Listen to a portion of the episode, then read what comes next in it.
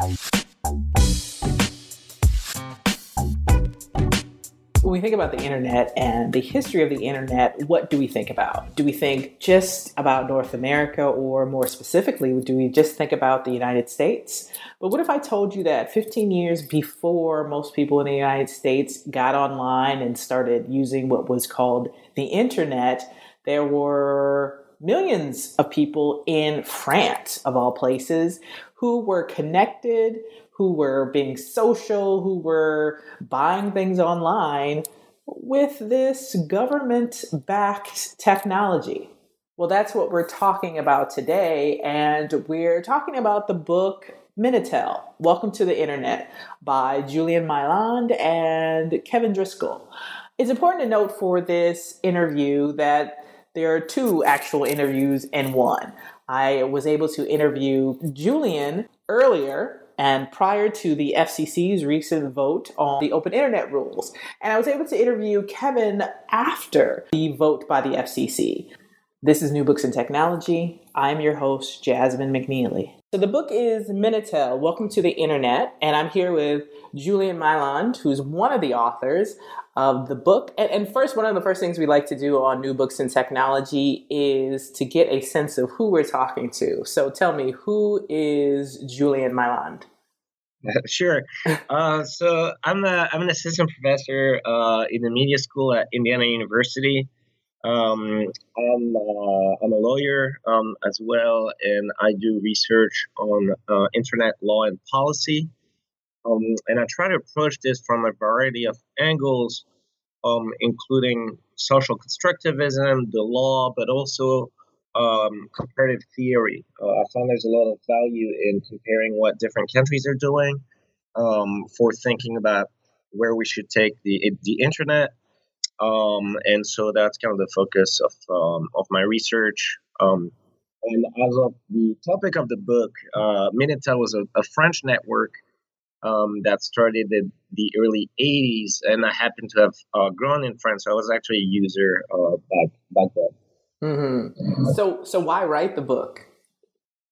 Well, you know, there's kind of this myth in Silicon Valley that the internet really started, you know, in the Bay Area, and it's kind of this American-made network, and that there's nothing else outside of the internet, right? And that online worlds or cyberspace today is kind of the direct descendant of the ARPANET, and that's not true. And it's really too bad that internet histories in general, and you know, the body of work on law and policy, on internet law and policy in the U.S. is so U.S.-centric, because we can actually learn a lot from looking at what's been going on in different countries since the 60s. And so with the book, what we're doing is looking at a network that started in the late 70s and ended in 2012. And the reason we called it Minitel, Welcome to the Internet, is that the book isn't about talking about Minitel for its own sake. It's about looking at the Minitel example and figure out what we can learn from that experience to think about internet policy for tomorrow. Mm-hmm. And so this is why the book is relevant today, even though the network doesn't exist anymore. But it's relevant because we're at a crossroad where some very, very important policy decisions have to be made. Ajit Pai is about to roll out or cancel net neutrality in a couple of days.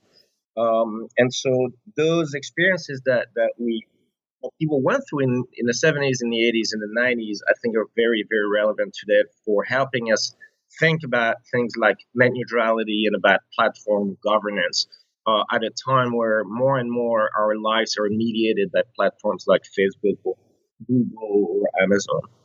Well, you know, you mentioned a lot of things I want to talk to you further about, but one of the first things you mentioned was the very American or U.S.-centric history or mythology that's told about the internet and online, like, communities and sociality. And why do you think that is? Well, I mean, I think it's an easy tendency for people to not look outside of our borders, right? So that's one of the reasons. The second reason, I think, is that, you know, there might be a political tendency for a lot of people to think, okay, what went on in Europe is irrelevant for us. We don't like government. We don't like Europe. And therefore, we're not going to look at what Europe does because it's not relevant for us. Europe or other countries, by the way, there's been great books written by, you know, the internet in Russia, the internet in Chile. And the other tendency, I think, is that it's, you know, it's nice and it's self-satisfying for Silicon Valley to say, hey, we're the middle of the world, we're the center of the world, we invented everything, right? It's kind of nice to pat oneself on the back. So I think that is the main reason why. Mm-hmm. Mm-hmm. So let's get into that. The Minitel was a project of the French government, right? Correct. And just that fact that it was government or government-backed innovation, does that seem to be a major sticking point when people criticize? Yes. And I think there's this idea, you know, in the U.S., we distrust the government so much relative to other countries that I think a lot of people get the idea that government intervention in itself is bad, right? And then they kind of stop looking there.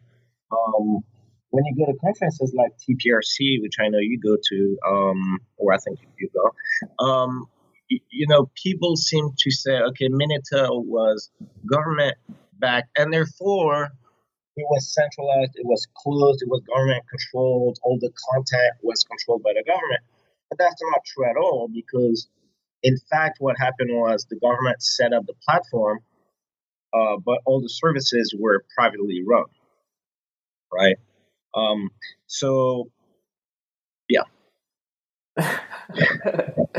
You know, one of the things that struck me is just how advanced Minitel was. So you had the beginnings of e-commerce and chatting and the social aspects, but you also had you know, routes for activism, like forerunners for activism that we see happening today. I'm thinking of the student strike that used Minitel. So I wonder if you could talk about that, just like how the Minitel was such a forerunner to all of the things that we perhaps take for granted now? Sure. So yeah, it was an exciting technology, and you know, it's derided today for being so slow, but at the time, you know, computer networks in the US were the exact same speed, right? Because modems were modems. Yeah, they were, you know, at its peak in about 92, so before most Americans had even ever heard of the internet. They were about 30,000 services. And a lot of these, as you mentioned, were really the kind of the forerunner of stuff that we think, you know, was invented in Silicon Valley back in 1995. So we have a whole chapter about it. And it was pretty fun. So for example, you know, before there was E-trade, you could trade stock online, right? Which in the US in the 80s, very, very few people could do, right? Only the very wealthy, right? There's this scene in the Trading Places movie with Eddie Murphy where the evil bankers are in the back of their car and they're placing trades through their telephone. And that was something that very few people. You know, before you could order food online back in Paris in the 80s, you could order food for, you know, delivery, immediate delivery. You could play online games and interactive games. And of course, kind of the most infamous of those services were the chat rooms, right? And a lot of these chat rooms were used and they were, you know, monitored, but it did not prevent activism from taking place. As you mentioned, some of the big student demonstrations in 1986 were organized through those chat rooms.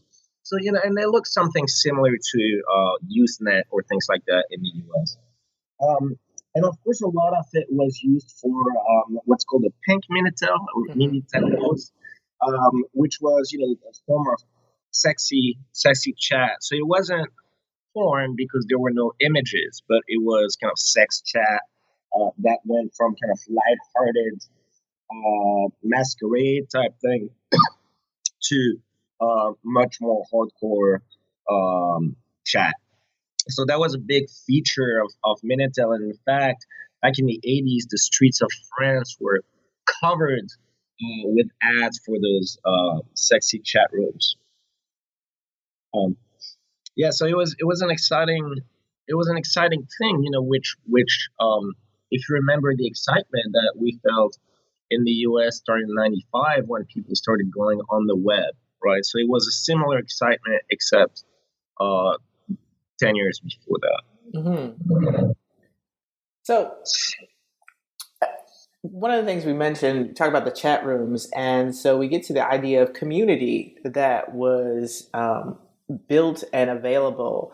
Was a community that you could find on Minitel, or the various communities, I should say, you could find on Minitel. Is that any different than what we see with Twitter or Tumblr or any of the other social media apps that we have out today?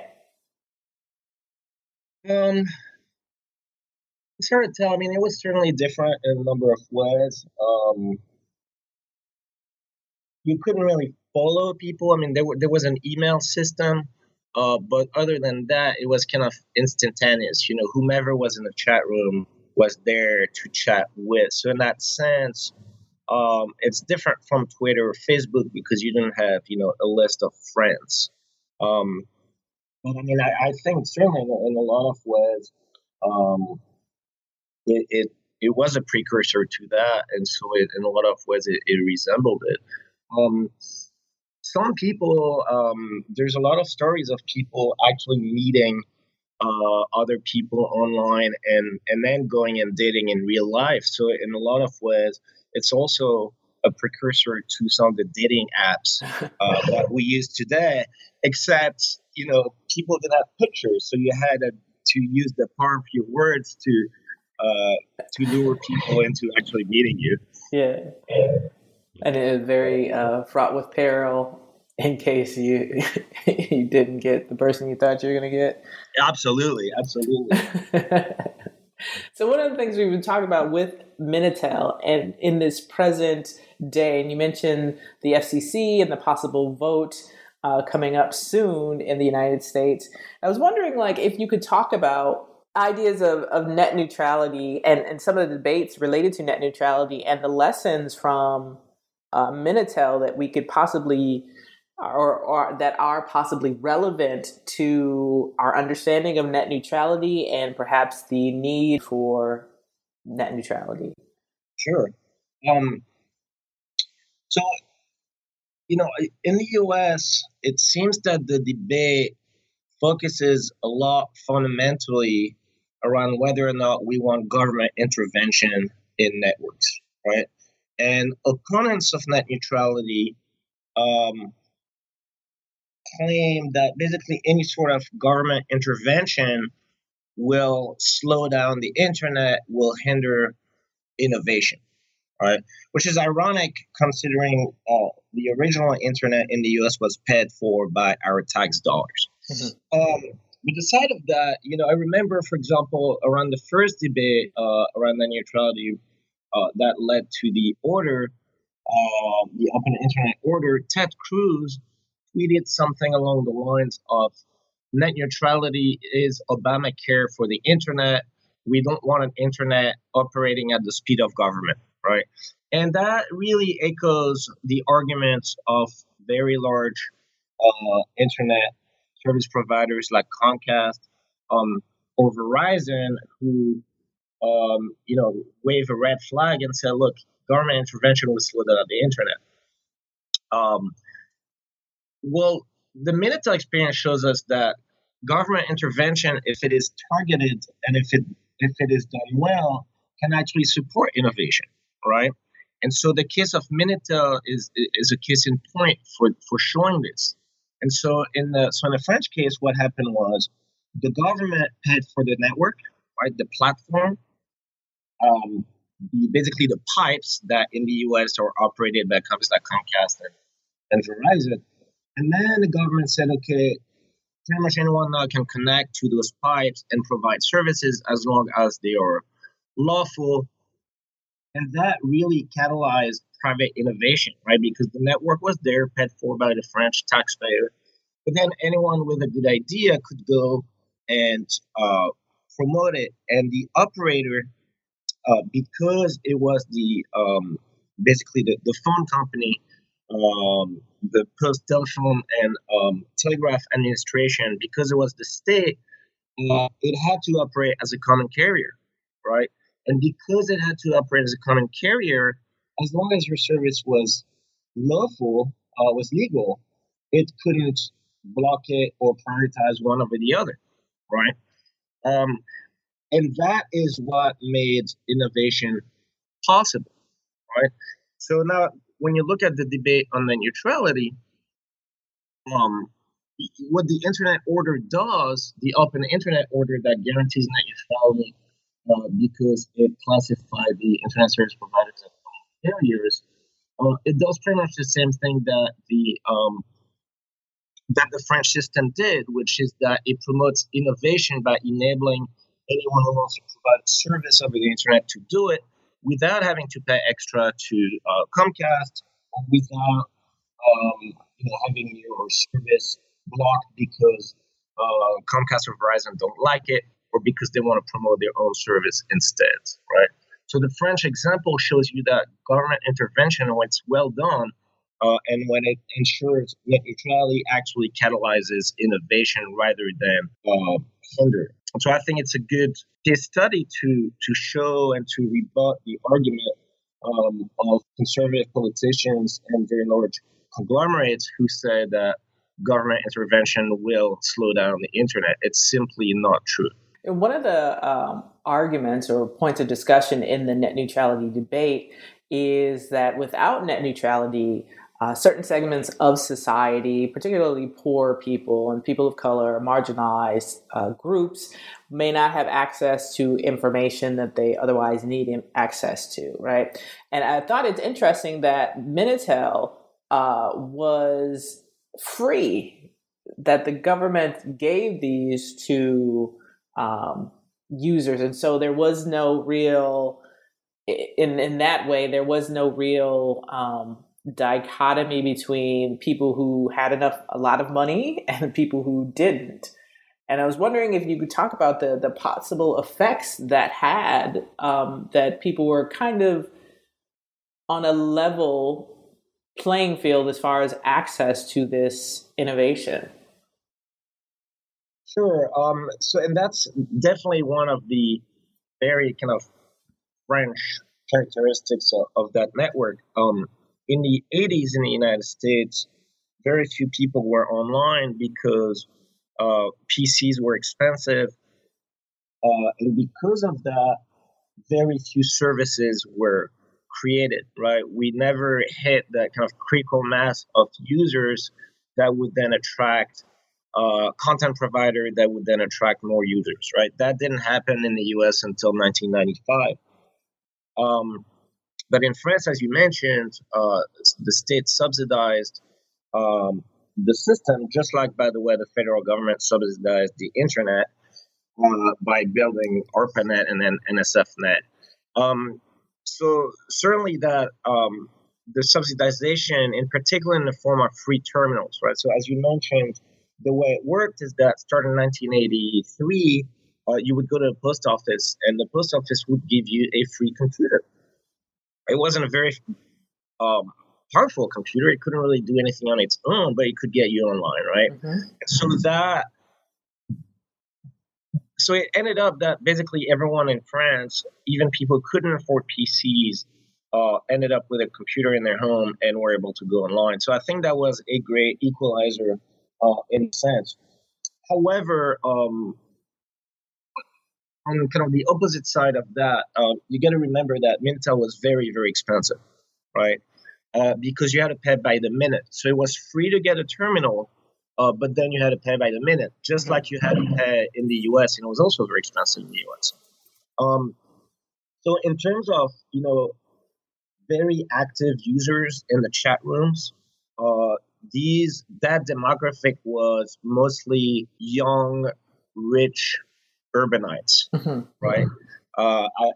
I think the equivalent would be in today's life, you know, would be the Facebook or the Google employees, right? That gentrify cities like San Francisco at very rapid pace. So the people used it a lot were that, but you're right. If you didn't use it very much, you still had access to lots of information that you couldn't otherwise have had access to because you couldn't afford a PC, right? And as you mentioned, a lot of the marginalized communities that didn't have really anywhere to get together and exchange information became big internet users, right? So, for example, remember it was the 80s. The HIV epidemic was in full blown, and so the gay community started using Minitel a lot for exchanging information and things like that. And so, marginalized communities definitely benefited from this quite a bit because they could, you know, get access to information they couldn't get access to, or they could meet with people like them without having to be, you know, doing it in public where they might not feel safe about it. Mm-hmm. Okay. So one of the things that we always like to do on New Books in Technology is allow you to do an elevator pitch. That is, if you had a minute to tell people why they should read or buy your book, what would you say? Well, people should read the book because we are at a crossroads where the internet of tomorrow is being determined by today's policy debate. Mm-hmm. And that policy debate has been obfuscated by political arguments, by lies that are repeated over and over again by the very large ISPs like Comcast and Verizon. And in order to debunk these arguments and to think better about net neutrality and what the future of the internet should be, we have to look outside of our borders. We have to look at history. We have to look at other case studies.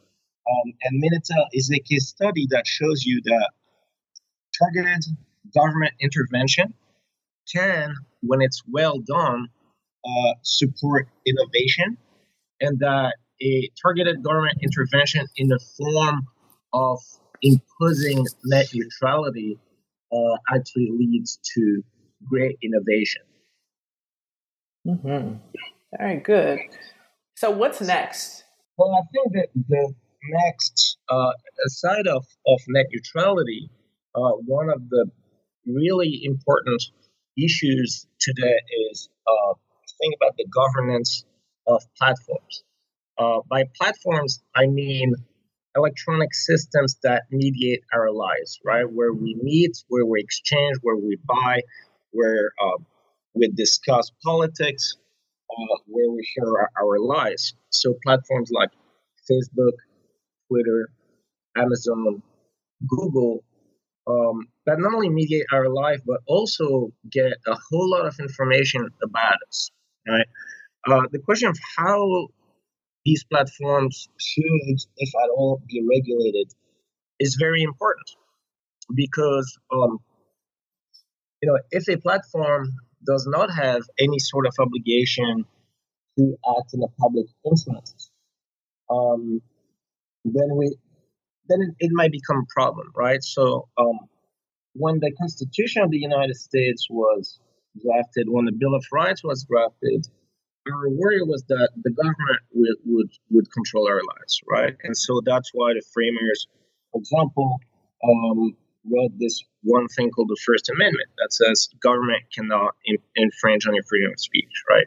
But that's at a time where, if you were political activists, you know, a lot of times you would go on a soapbox in a public forum, right? So it was important to make sure that the government could not infringe on this. And that's why the First Amendment was drafted with the government intervention in mind. But nowadays, where it gets tricky is that our new forum has become an electronic forum, right? If you're an activist, you're not going to go on your soapbox on the public square. I mean, you might, but you're not going to have very good impact, right? You're going to go on Facebook, you're going to go on Twitter. And where that becomes a problem is that these companies, because they're privately held, are not subject to the First Amendment, and they can do pretty much whatever they want. So, for example, Apple got pressure from the Obama administration of Joe Biden and Hillary Clinton back then, banned the WikiLeaks app from its ecosystem. So all of a sudden, overnight, if you're an Apple iPhone user, you can't go on WikiLeaks anymore. Okay? That raises some really serious questions, because when the public forum is now privately operated, if those private corporations are not subject to any sort of regulation that forces them to act in the public interest, then our society becomes at risk, because our freedom become, in practice, infringed upon. So I'm not saying that the First Amendment should apply to private corporations, but certainly we have to think about ways in which the public interest can be taken into consideration. Otherwise, our lives will be completely controlled by private interest, and that's a problem. Mm-hmm. What's next for you? So, I'm actually working on a book about it would be a legal history of the video game industry. I'm working on that, and then of course, we have people interested in internet policy. I think the next 2 years are going to be very interesting, because things are far from being settled, right? So there's this vote coming up at the FCC in a couple of days. We'll see what happens. Most likely, they will roll back net neutrality, and that will open a flurry of lawsuits. And so I think for us and all involved in net neutrality, there's going to be work to do in the next coming years. Mm-hmm. Okay, great. Well, thank you very much for talking to me on this new books and technology. Much for having me on the show. Oh, no problem. I look forward to all the rest of your new work in law and policy and technology as well. Great. Now the interview with Kevin Driscoll. One of the things we always like to do on New Books in Technology is get a sense of who the author of the book is. So who is Kevin Driscoll? Well, there's kind of two answers to this question, because there's who I am, my scholarly identity, and then how I came to the project. Mm-hmm. And they relate in kind of an unusual way. So I met my co-author, Julien Mailland, in grad school. And we both were interested in technology and culture and policy. We were TAs together, things like that. But the genesis of the book actually came from outside of our scholarly interest to some extent, was in tinkering and playing around with older telecommunications systems. And it turned out that Minitel was really like a fun kind of technology to play with, mm-hmm. that at the time it was not laden with nostalgia. So we were able to acquire lots of old materials and things like that to play with. And as we kind of discover through the book process, it was extremely well documented. So those two things come together to make a really generative context for, mm-hmm. for play and experimentation. And that was something that kind of drives a lot of my scholarship, but isn't necessarily evident in the scholarly output. Leading up until Minitel, the book, yeah. What kind of things were you writing about or studying?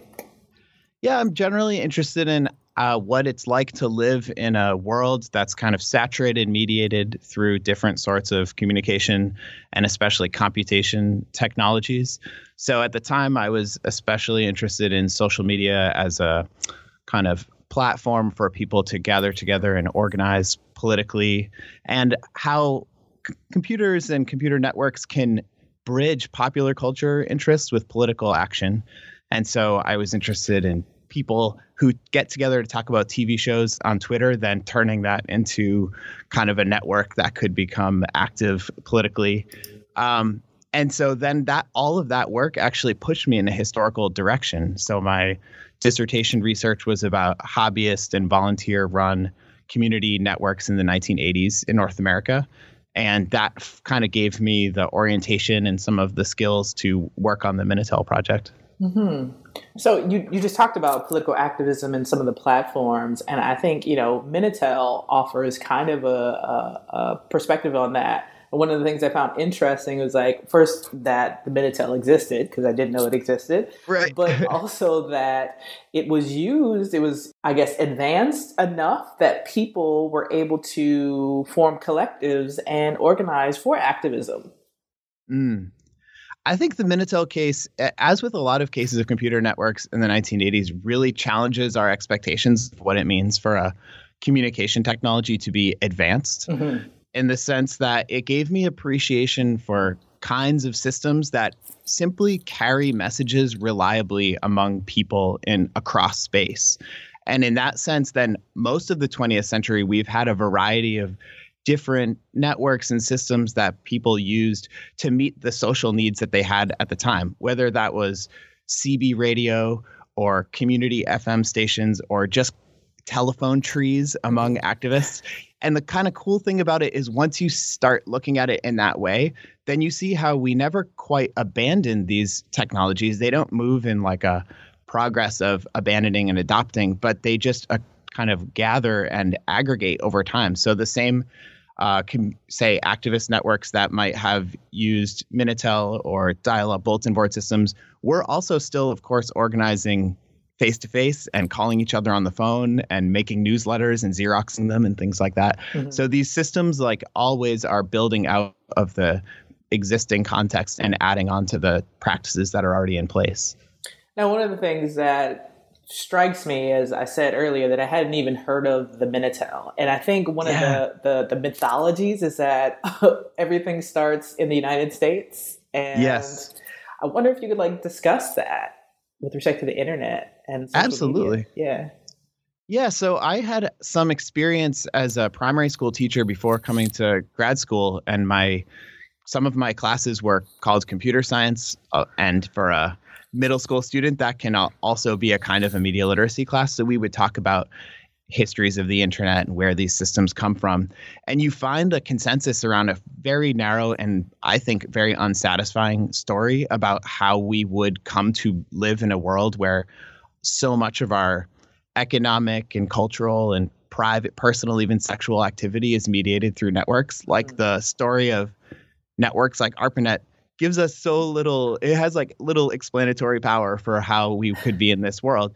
Whereas Minitel, you do see people meeting and forming businesses and personal relationships and sexual relationships through computers. So it actually fills in this gap. The interesting part of it is why that story hadn't been so better known outside of France. And I think the kind of national or linguistic boundary isn't enough to explain it. Instead, it really rests on how the people in the United States and then exported to the world came to know the idea of the internet in the 1990s. And it was important that that story had been kind of sutured together with a story about private entrepreneurship and deregulation and light touch government control, things like that. And the Minitel story doesn't fit nicely into that pattern. So it easily fell out of the moment of grand kind of debut of internet and computer network mediated communications towards the late 1990s. An important feature, or perhaps of the Minitel, is that it was a government sponsored platform / the actual hardware was given out. Yeah. Oh yeah. And I think even in this current debate, in this current era, where in the United States, at least, we're debating things like net neutrality, and people will assert, perhaps in error, that, you know, the government should never be involved with the internet, that you had this really successful platform that was a, you know, government backed, perhaps would be a mm-hmm. good way to explain it, mm-hmm. thing for the people. Yeah. That, I mean, the way that you kind of conclude that observation that it's for the people is really important. That is particularly at the time, you could imagine the government making these decisions in the interest of the public, which for the time in France could be synonymous in some sense with like an identity around a nation, that they could feel themselves as a nation on the precipice. There has a fear of a national decline on the global stage. And so kind of like crisis action could be taken to make some big leap forward. And in a way, the Minitel is one of many grand projects undertaken by the state to try to push forward at the end of the 20th century.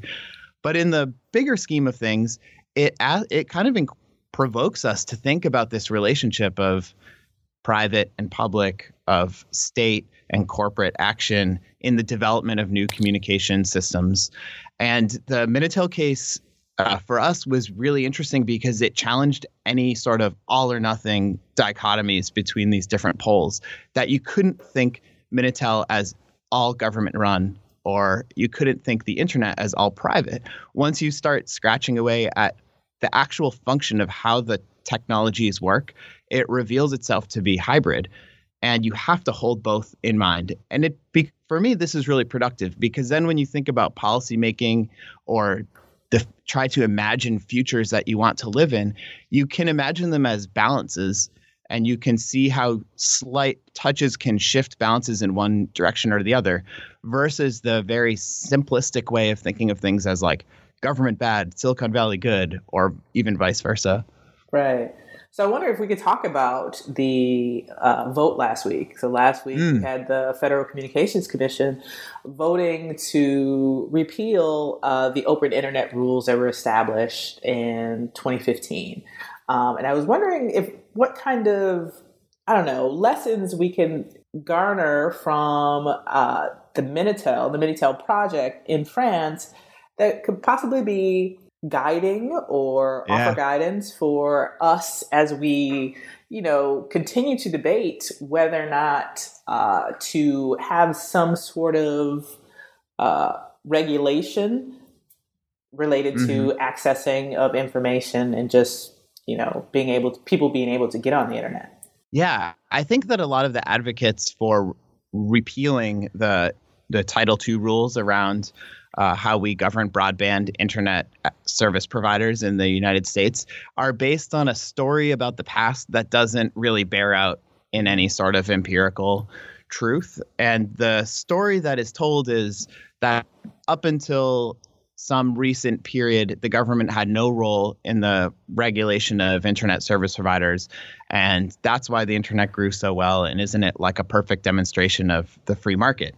And what's so kind of strange about that is if you had used the internet during any period of that time, you either plugged your computer into the phone network and dialed a phone number, or you plugged it into a cable TV network, or you connected to some kind of radio tower.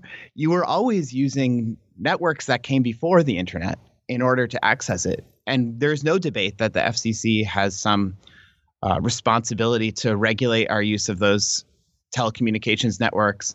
And what's interesting about it is that from an FCC point of view, they're concerned about two kind of values that are in tension. And on one hand, there is stability and reliability. And on the other hand is innovation, the creation of new services and kind of private exploitation of the infrastructures. And the stability, reliability part falls out of the kind of myth of the internet as this like radically unregulated system, because the internet grew because we had this incredibly stable, reliable telephone network pre-existing in the United States. So most of the early internet is carried over telephone wires that were laid to carry voice phone calls, not to carry data at all. We kind of retrofit them, and really through some ingenious engineering, we're able to reuse these telephone wires to carry data. And once I started thinking about the telephone network as a precondition for the internet, it reveals the hybridity of the internet in the United States. Mm-hmm. And the Minitel case helped me think about that a lot, because it was the failing French telephone network that prompted the creation of Minitel. That France had one of the worst telephone networks in Europe at the start of the 1970s. And so they endeavored to create a much better telephone network. And in doing so, it created the possibility of adding information services and data networks and things into the mix, like alongside growing the overall telephone network. So there, again, we see this balance between public interest and private exploitation. And so, Julien and I kind of bounced that around a lot thinking about how to describe this. And we started thinking about Minitel as a case of public infrastructure for private innovation. That, by and large, the state only provided the platform for creating services. It didn't actually create any of the services. And something sort of similar happened around the beginnings of deregulation in the U.S., where the opening up of the telephone network enabled a lot of private innovation around it, like fax machines and answering machines, dial-up bulletin boards, and early internet service providers. But it wasn't that we radically tore it all apart. There was still a balance, and the balance was about how much are you willing to sacrifice a little bit of the stability and reliability to get the innovation on the other hand. Mm-hmm. So it's clear that there's some role to play for a third party that we would call a state to regulate the activity here. And that is towards the continued production of new services and things like that. The other kind of component of the net neutrality story that I find so interesting is that the net neutrality story gets kind of applied up and down this stack of layers of activity, whether it's actually putting wires onto telephone poles all the way up to how Facebook or Netflix behaves in the marketplace. And it's clear the FCC has some role at some point in that gigantic mountain of activity, and maybe not at all levels, but to say that they have no role is kind of seems disingenuous to me. Mm-hmm. Here's a background story that I think helps me think through this. We know that towards the end of the 1990s, there was a lot of support for the production of new fiber optic networks. And one way to imagine the world that we would live in now is that we would all have fiber optic cables to our homes.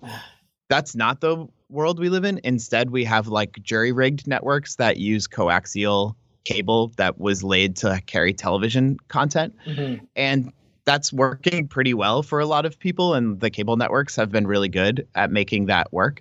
But as a result, there are dark fiber networks in all these different parts of the country that just lay under the ground. In some cases, they would serve rural populations who are otherwise neglected, or it would be hard to profit from in a purely free market situation.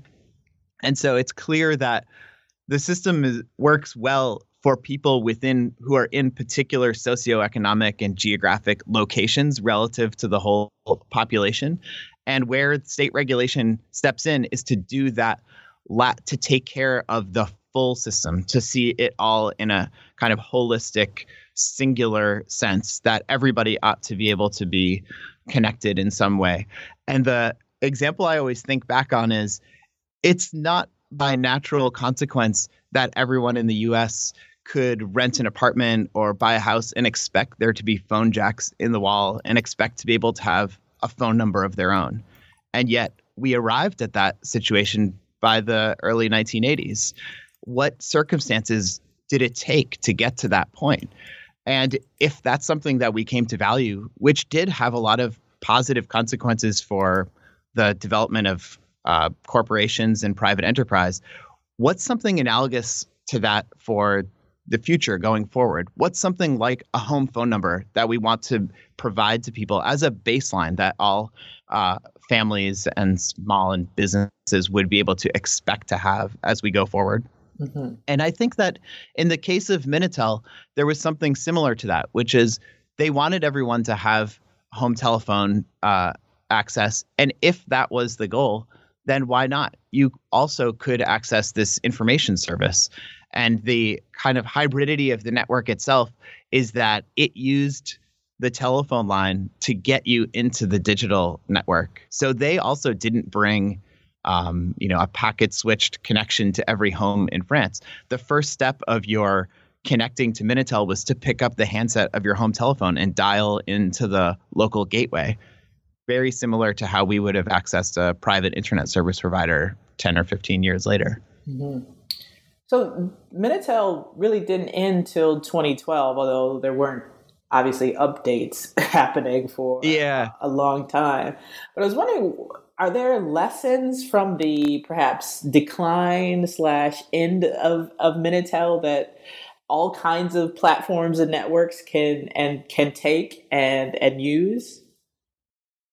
It's really provocative to think about the longevity of the network. Mm-hmm. You know, from a just simply hours per month sort of measure, the peak of Minitel is in the early 1990s. And yet it lasts for another 2 decades. Mm-hmm. And that was a topic of like fascination for people in France at the time. When Minitel finally ended, there were all of these articles in the newspaper like, we found the person in town that still uses Minitel and we interview them. You can kind of imagine that human interest story. So they send the photographer out to the farm and take pictures of this farmer with his Minitel like propped on the back of the pickup. And There is a humorous story that circulated a couple years ago where two teens like robbed a bodega and they were shouting to the guy like, let us have the safe. And he pointed to the back room and they ran in and grabbed his Minitel terminal and ran out of the bodega. And it was like a nationwide, weird news story where they're saying the kids today don't even know what the Minitel is. It's only been closed for 3 years. So there's this longevity to Minitel that confounds our expectations of technologies being successive, that like a kid today has no idea what a modem sounds like. In fact, they do. And there are still infrastructures throughout the United States that depend on modems and telephone dial-ups, connections, and things like that. So the longevity of it, I think, is really interesting on a temporal level, but also on the scale of usage, like what do we think of as being mass media? And for example, in the United States, the use of broadband connections only overtook dial-up connections in about 2005, so just over 10 years ago. So in some ways, the internet of 10 or 15 years ago is almost like a different technology from the thing we use today, where people are connected through ubiquitous wireless broadband connections and things like that. But we're able to hold it in our minds as one thing. And so for Julien and I, we've tried to expand that even one step more and think of the period of time inclusive of Minitel and the present as being like one long era of building and diffusing these network communication technologies. And then we're able to see it as we're a transnational socio-technical phenomenon that's trying to deal with problems simultaneously in different ways at all times. Mm-hmm. And for some people, new technologies come and they don't actually meet any new needs, so they never adopt them. So for the person who is comfortable using Minitel and likes to go and chat with people in the chat rooms using the Minitel terminal, some of them never stopped. It was satisfying. The new way of doing that didn't necessarily hold any appeal. And for me, that's just so exciting to think about how these things we make, they linger on and they have new lives that are really unpredictable to us. I should say also that Minitel is a medium for the state to connect to private citizens. So there's some state services that you had to access through Minitel, and they had to come up with some funny workarounds in order to continue to do that. So there was a period of time where you could download a Minitel emulator for your home computer. And so when you had to go to use a Minitel service, you would like fire up your virtual Minitel in your home computer and then connect to Minitel through the internet. So going in this like very strange recursive loop of telecommunication history in one moment to just register for classes or something like that. Wow. So one of the questions I have asked before on this show, and I think it bears asking again, particularly with this technology, the Minitel, is go to Langdon Winner and ask the question, do artifacts have politics? Do you think that this hardware / platform, the Minitel, had some kind of, you know, political ideology inherent in the system or in the way that it was used? No doubt the Minitel is a political technology. I mean, just no doubt about it. What does it represent to take this machine, this strange box, and place it in your home, in your domestic space where you live and work and spend time with your family and things like that? That meant something significant. And the ambitions of the project to connect France first also reflect a political ideology of the maintenance of national identity. And that, I would say, is for better and worse. It reflects a way of thinking that was very inward facing, that was reflected in the structure of the network itself and how all connections and activities passed through some publicly managed part of the infrastructure on its way to another private end server on the other side. And these all reflected a way of thinking that was consistent with longer traditions in kind of like French political thinking. And I think that when you study how the networks get organized and how they grow throughout kind of the global information infrastructure, you often see reflections of the prevailing political ideologies of those places and times. Something that is striking about the Minitel case is how it is taken up in the present, in nostalgia, and by younger people. So, for example, about 10 years ago, there was retro electro band in France called Minitel Rose that was like making it was an 80s band that had a name of Minitel. So Minitel for people living in France is an icon, like a symbol of a way of being in the 80s, the way that an American might think of like Zach Morris's cell phone or something like that. These like iconic devices that you might have actually not used that much. Like most people in France were required to use Minitel at least once in a while, but only some people adopted it to the full extent of it being a kind of social media system, because it was expensive and it was weird. And if you didn't know anyone else who was using it, you may not have thought to use it yourself. But it represented a kind of building and making that was French, that was like oriented towards the experience of being French at this time.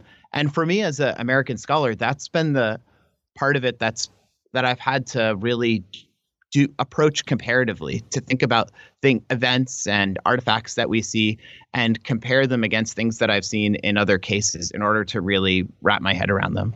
So one of the things we always like to do on New Books and Technology is what we call the elevator pitch. So if there's someone out there who just, I don't know how, but tuned in just right now and they want to know why they should purchase or read your book or, you know, preview it on, you know, Google Preview or whatever, perhaps you can take 1 minute and tell them why read Minitel, Welcome to the Internet.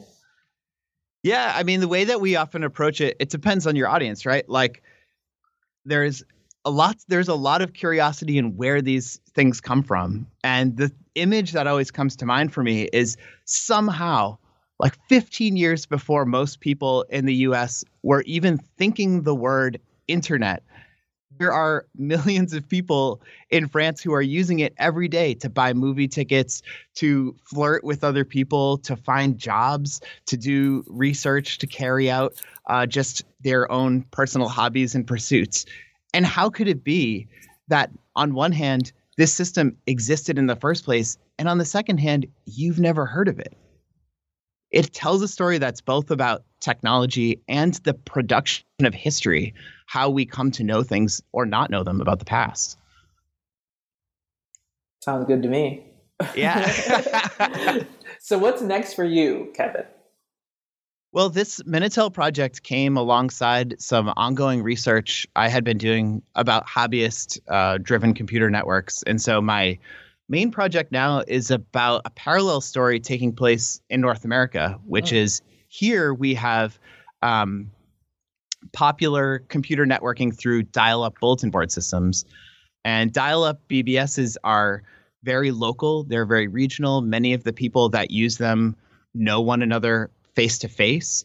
And there were over 100,000 dial-up bulletin board systems in North America, including in parts of the Caribbean, where people were building these community-oriented networks to trade files and chat with each other and things like that. And I think of the 100,000 systems all happening at the same time as a period of like crazy experimentation where all these people are trying to figure out what it means to live and be among strangers online at the same time. And those folks end up being kinds of chaperones for the rest of us in the 1990s. They are the ones that introduced their friends, family, and neighbors to what it means to go online and what kind of pleasures and promises you might find by doing so. And that role of kind of the everyday person in bringing the internet into popular culture hasn't really been documented very well. And yet we have lots of evidence of it, and many of the people are still around to talk to. So that's what I've been working on recently. Sounds cool. And hopefully you come back on New Book and Technology when that yeah, that would be cool. Great. Well, thank you for coming on the show. Thank you so much. This has been New Books in Technology. Have a happy holidays.